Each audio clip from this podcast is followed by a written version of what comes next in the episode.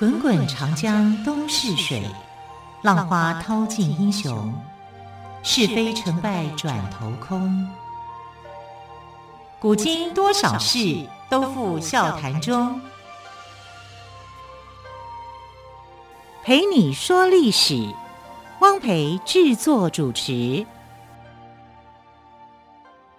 欢迎朋友们再次收听《陪你说历史》节目。同样的，今天在节目当中跟汪培一起说历史故事的是历史专栏作家于远炫老师。老师好，主持人好，听众朋友大家好。老师，昨天的节目当中，你谈到了哦，在中国书法史上有三大行书，排名第一的是晋朝王羲之的《兰亭集序》，排名第二的是唐朝颜真卿的《祭侄文稿》，那么第三呢，就是苏东坡的《寒食诗帖》。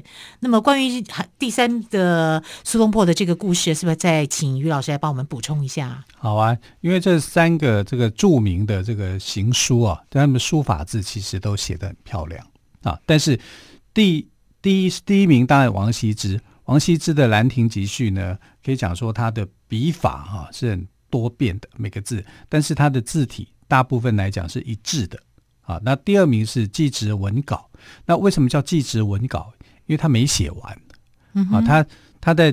纪念他的这个侄子的时候，他的侄子其实已经呃死无葬身之地啊，他是在死在一个这个为国作战的一个这样的一个处境里面哈，所以他想到他非常感伤，非常感伤，伤心对，所以他的那个写的时候，眼泪啊一滴一滴都掉进去，啊，所以是非常非常的呃为他的侄子哈在那边很伤心的哈。那祭侄文稿呢，就但是。因为是文稿哈，所以他有点潦草，但是他的那个文笔啊，非常的那个呃书法字啊，是非常令人感动的啊。但他跟王羲之的差不多字体来讲是差不多的，就是在大小规格上面是取得一致的，只有苏东坡不太一样。苏东坡是。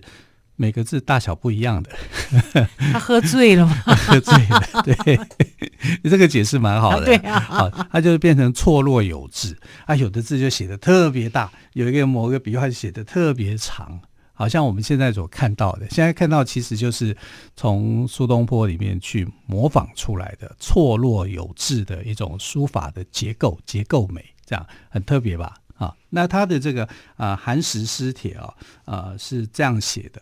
他是在他来黄州的第三年啊，他就因为过寒食节的关系啊，半夜起来肚子饿，找不到东西吃啊，有点牢骚啊。大家在讲，自我来黄州已过三寒食，年年欲于春，欲惜春，春去不容喜。今年又苦雨，两月秋萧瑟。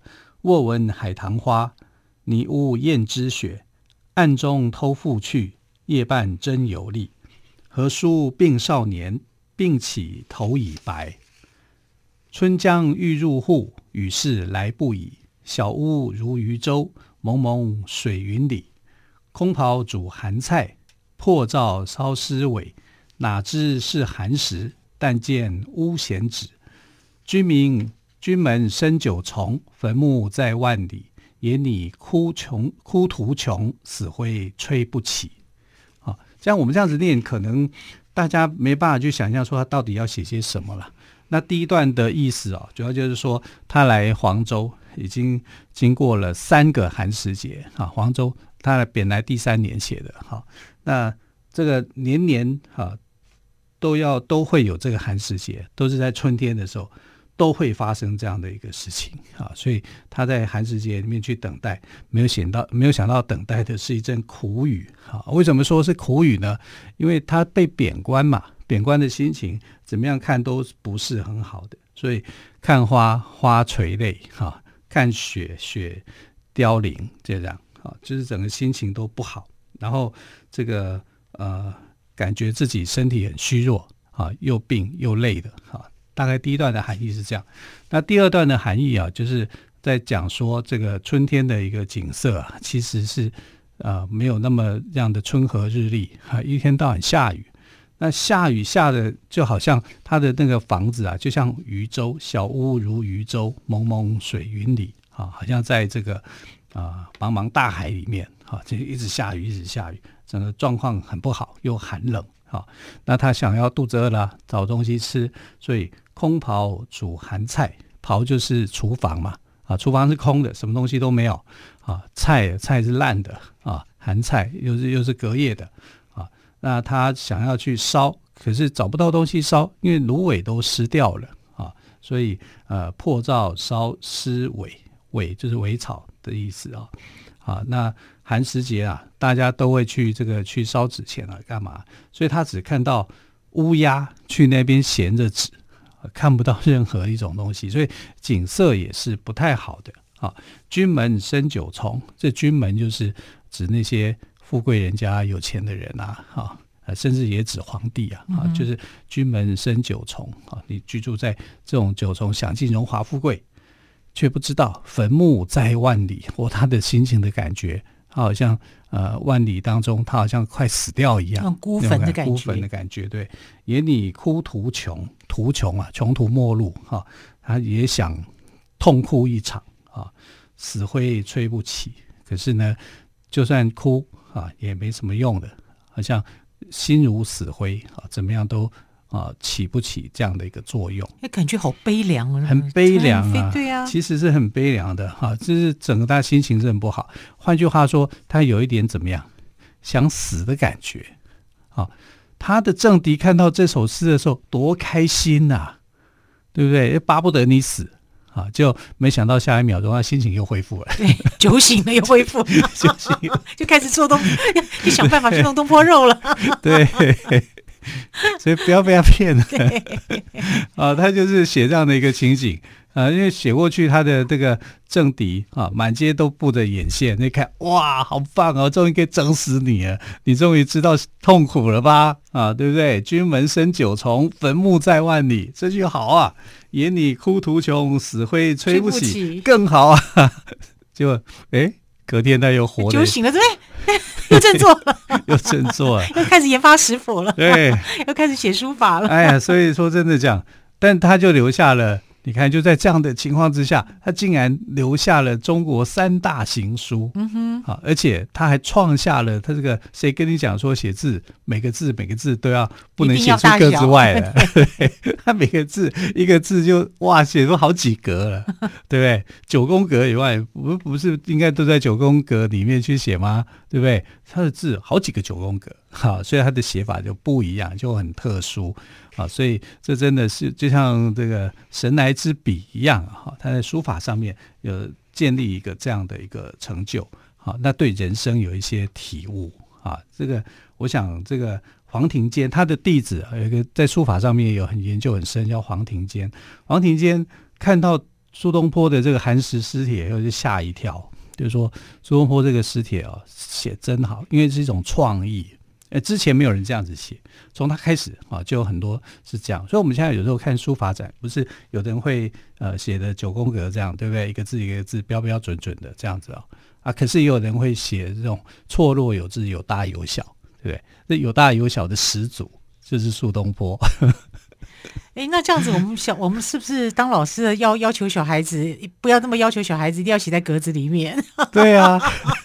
他就没有写在格子里面啦，因为老师要是小朋友写超出格子，都会都会扣分，都会骂，对不对？对啊，就那那个苏东坡就是超出格子的。那我们是不是要把这个苏东坡的例子告诉、啊、分享给爸爸妈妈跟老师呢？他会说不准重写，你又不是你们又不是苏东坡啊。但是黄庭坚就非常赞赏这个呃苏东坡的这个寒食诗帖，他说：“东坡此诗是李太白，犹恐太白有味道处。此书兼颜鲁公、杨少杨少师、李希台的笔意，欲使东坡复为之，未必及此。”啊，就是说苏东坡大概那天真的就喝醉又肚子饿，哈，然后就啪啪这样子写出来这首诗，跟他的一个字。叫他再写一次，他也写不，写不出来了。他也写不出来。就有人又问王羲之啊，因为王羲之写《兰亭集序》的时候，你叫他再写一次，他也写不出来。这有可能啊，有可能、啊、就写不出那种笔意啊，那种。嗯、所以你就是心有所感，一种灵感啊，然后你在那个时候就写出那种那种样子来啊，像他写的这个呃，你哭你哭穷什么的，呃，哎，这几个字就特别大啊，特别超出格子外。因为他那时候太想哭了。对，然后就就是这样，所以他的那个结构之美哈，还有他的这个书法浓墨哈，这个部分呢是很受赞赏的。可是说真的讲哦，一个人也不可能说完全。倒霉倒霉一辈子嘛，嗯、对不对？哈，所以他在黄州是五年呐、啊，黄州五年的时间哦。为什么会是五年呢？因为后来宋神宗去世了，宋神宗去世他就获释了，哈，就是从又重新被调回来，哈，就是呃那个政权转移嘛，哈。神宗之后的皇帝是哲宗，哲宗那时候年纪很小，所以是由太后啊这个去执政。那太后是偏向于这个旧党的。啊，所以新党的人就你又给我滚下来吧，所以啊，这一群新党人就就离离开离职了，就被解职了，流放啊。那旧党人就回来，回来重新掌权。那苏东坡又被视为是旧党的人啊，所以他也重新回到这个呃这个阵地，好，重新回来还。升官了，终于好惨，听到一些好消息了。对对对对，因为刚刚在提到这个书法的时候哦，有提到苏门的弟子黄庭坚有研究这个苏东坡的书法，说他这个诗呢看起来很像李白。对啊，他有他的豁达面。总之呢，这个苏东坡的才情啊，真的是令人尊敬哦。是，休息一下，再请于月轩老师跟我们说哟。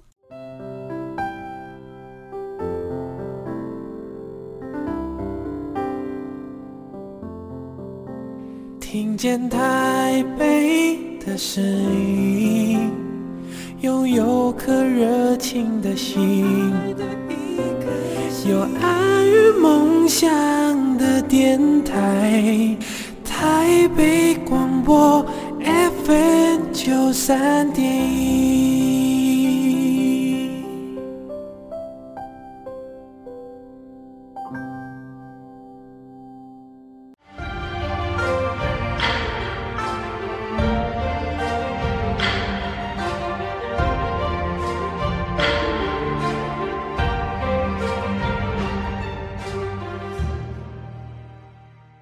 这里是台北广播电台，我是汪培。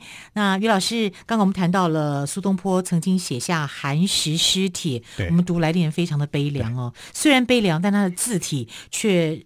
成为了中国三大行书的第三大，受人尊敬。对，那么关于苏东坡后来还有什么其他的故事呢？其实他在黄州啊，大概就是待了五年的时间，然后就发生了一个变化，那就是宋神宗去世嘛。神宗去世以后，那是哲宗皇帝即位。呃，哲宗皇帝那时候年纪很小，所以是由高太后掌政。那高太后就把这些旧党的人员全部找回来啊，然后就把新党的人全部赶出去啊，这是因为因为他喜欢呃。旧党的一个这样的想法，所以像司马光啊，就是被重新任用了哈。那当然，这个因为他也被苏东坡也被认为是旧党的一派的人哈，所以他就回来。回来以后呢，呃，表面上是升官，可是他跟旧党的人又吵架了。为什么呢？因为他觉得新党的有些政策上面是很好的。他没有完全反对否定，他就是这样子。他觉得新党的政策有一些不错，旧党的政策有一些也不错。对呀、啊，每一个他觉得新旧两党都各各有优缺，所以两边的人都不讨好，两边人都得罪。所以他的妾就曾经叫做曹云，就曾经说哦，这个苏东坡要来形容他，就是满肚子不合时宜的人。呃，所以他真的是满肚子不合时宜。就是你怎么会在这个旧党得势的时候呢，然后去说新党的好话啊？所以他就新党就是旧党呢就开始很讨厌他啊，就是他就成为被讨厌的人了。新党也讨厌他，旧党也讨厌他，他夹在中间，他就干脆想说，那我贬官可以吧？哈，所以就讲我要外调，外调出去啊，所以他就。外调好不容易回来，又外调了，所以他就外调到杭州啊，去当杭州的知府啊。当然前面也有一些当一些兼任的官或者什么，后来当杭州知府。那杭州啊，有一个很漂亮的地方，我们到现在都知道的，叫西湖。嗯啊，呃，他他他也留了一首诗啊，对不对？欲把西湖比西子，对不对？啊，淡妆浓抹总相宜，这样就是说西湖的很美。可是那时候西湖啊没有那么美，是发生什么事情呢？因为西湖陆化啊，就是因为它是湖嘛，湖泊开始你的这个呃天气干燥或怎么样。你的雨水量，就像我们前几年不是发生那个旱灾的时候，什么水库都会见底，对不对？对对。日月潭也见底，就大类似那样的。日月潭的青蛙都看到了。对呀，啊，啊，九个青蛙都看得到了，对，不对？那一样，西湖也是这样，就是看得到陆地了，还长草了啊，看起来以后就没有西湖了，就变成西草了啊，类似这样子。所以他就跟朝廷建议，就说西湖那么漂亮的一个景点，快消失了。我们要去抢救它啊，因为现在已经见底了。见底如果不去抢救，不去做一些修修建的话，它可能这个绝妙的景色就没有了啊。好像一个漂亮的女生，眉毛都不见了啊，眼睛也不见了，丑死了啊。他就做这样的一个建议啊。那呃，朝廷是听得下去的，因为这个就是呃民间的水利工程嘛，好，跟政治没有什么关联嘛，所以他就呃这个建议马上就获准啊。获准以后呢，他就组织当时西湖的民众来修建，哈，就是把西湖重新做一个清淤的动作，啊，就把挖挖那些烂泥，那些那些污泥他也没有丢掉，因为可以建堤防，啊，可是他就是把不断的挖，不断的挖，你知道他花了多少人来去处理这个事吗？二十万，二十万人啊，二十万人去做这件事，啊，所以他有那个号召力哦。他没有像秦始皇那样叫人家修长城，那个是呃去强征的，可是他没有，就是自愿哈，就来做这个事情。大家很喜欢苏东坡嘛，啊，就是这样，苏东坡说什么我们就做什么，哈，就把这个呃西湖的清淤哈把它清好。所以清淤这个动作有多么重要？对，在古代就这样，而且你要先存放，因为它不是只有清淤而已，它把这些淤泥啊去拿来做建设堤防用。嗯哼，所以呢。西湖下了一场雨，因为南方很容易下雨，下雨雨来了以后，湖水就满了，然后那些污泥呢，它就建了一个堤防，啊，叫做苏堤。所以现在我们看到它建好堤防以后，在苏堤上面，为了要稳固那些呃这个土土壤，它就种了很多的柳树啊，还有做了很多的这个呃植批这样子，好，所以那个地方很漂亮。所以苏堤春晓。就是西湖的一个景致就这样来的，谁做的？苏东坡。对，所以苏东坡的故事告诉我们，就是说旱灾来临的时候，你可以做的，你可以清淤啊，对，对不对？因把淤清除了以后，等到有雨水来的时候，才能蓄存更多的水，它会满呐、啊。嗯，对。然后你你挖出来这些泥土也很珍贵啊，你不用去把它丢掉啊，对不对？哈，你还建立了一个书体，所以它是很有贡献的。西湖这个地方哦，有三个堤。如果我们去西湖游玩的话，它有白堤、苏堤跟杨公堤。那白堤是白居易建的，在唐朝的时候建的。可是到了苏东坡那个时代，现在来讲，白堤是看不到的，只剩下它的名字啊。那杨公堤是明朝的时候建立的啊，那是呃扬州的知府叫杨梦英啊，在西湖的西侧建立的一个湖堤。那可是。你要问杭州人，你最喜欢的是什么题？他会告诉你，就是苏题。